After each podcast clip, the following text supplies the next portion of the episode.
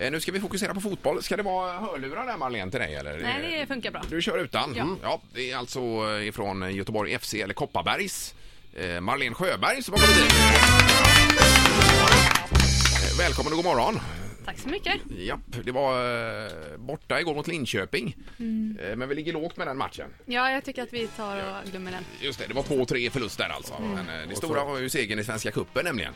Det var där vi tänkte att vi måste ju bjuda hit någon ifrån laget, Mm. Linda. Men ja, hur eh, många matcher och hur många träningar har ni i veckan? Eh, En vanlig vecka så ligger vi på ungefär sex träningar och en match. Eh, Är det, ja. Sex träningar och en match. ja. Och, och hur, hur länge tränar ni och vad tränar ni för moment? ja men är det löpning en eh, träning och är det bara tekniken och är det tvåmål en träning? Och... Man kan säga att två utav passen är på gymmet.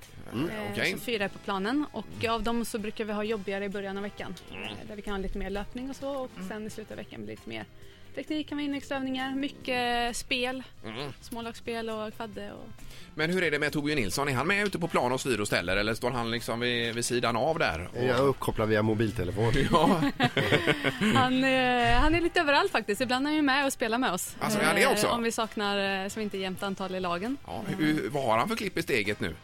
Klippet i steget kan vi diskutera. Däremot har han ju sin tek- eh, teknik som vanligt. Ja, det- ja, Den just det. finns ju, men Ja, ja, ja. kanske inte så Nej. lika snabb som han brukar För vara. en större tekniker, det fanns det ju inte på den tiden Nej. när det begav sig. Kanske världens bästa fotbollsspelare Ja, då när det begav jajamän. sig. Var det någon som hade utnämnt honom? till? Utan tvekan. Ja, Hur visst. mycket känner man för eh, att träna en dag som den här?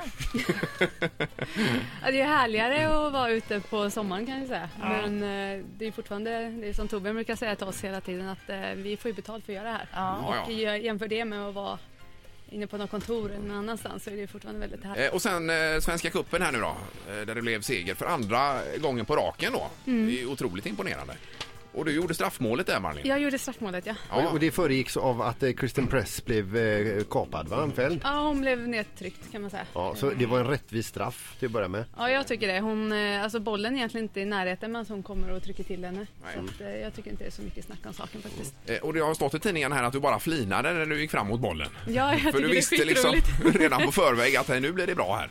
Ja, alltså jag gillar att lägga straffar och eh, vi har inte haft så mycket straffar i år så att jag eh, nämnde det för några i laget eh, för någon vecka sedan att eh, nej, nu får vi se till att få en straff snart för jag tycker det är så roligt.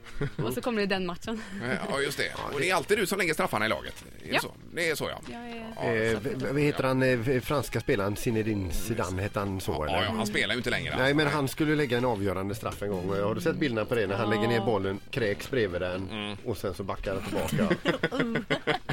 jo men alltså, eh, Men, det, kan man, men jag kan tänka mig att man kan ha den eh, alltså nervositeten. i- Ja absolut inför och en speciellt när det straff. börjar bli sådana här större turneringar. Mm. Jag brukar säga att eh, är det en så här vanlig match om man säger så, ska, så borde man lägga straffen. Men när det börjar bli lite mer att det är mer folk och mer att det gäller, Mm. typ någon medalj eller någonting, då är det mycket nerver Ja, det är klart. som är med.